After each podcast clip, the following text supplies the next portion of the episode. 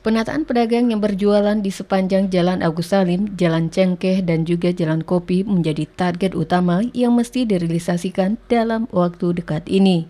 Hal ini disampaikan Wali Kota Pekanbaru, Firdaus. Dikatakan Wali Kota, rencana pemerintah Kota Pekanbaru untuk penataan pedagang di sekitar Sukaramai Trade Center tersebut sudah lama mundur dari rencana awal. Sebab itu ditegaskannya sebelum akhir masa jabatannya di pertengahan tahun depan, penataan pedagang di lokasi tersebut sudah harus selesai.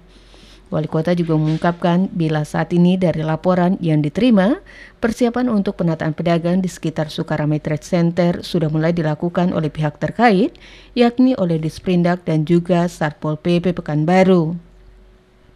Seperti yang telah direncanakan, lanjut wali kota, lokasi di sekitar estate akan menjadi semacam jalan Malioboro kalau di Yogyakarta. Sementara itu untuk pedagang yang kini berjualan di lokasi yang akan ditata oleh pemerintah kota, dinyatakan wali kota untuk dapat bergeser ke lokasi yang telah disediakan pemerintah kota Pekanbaru. Antara lain masuk ke dalam Pasar Impres Agus Salim.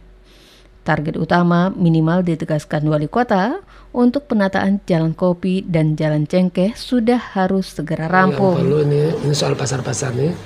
Uh, penataan di pasar pusat, hmm. ya kan? Berarti Agus Salim ini PR kita yang sudah kita tunda-tunda. Hmm.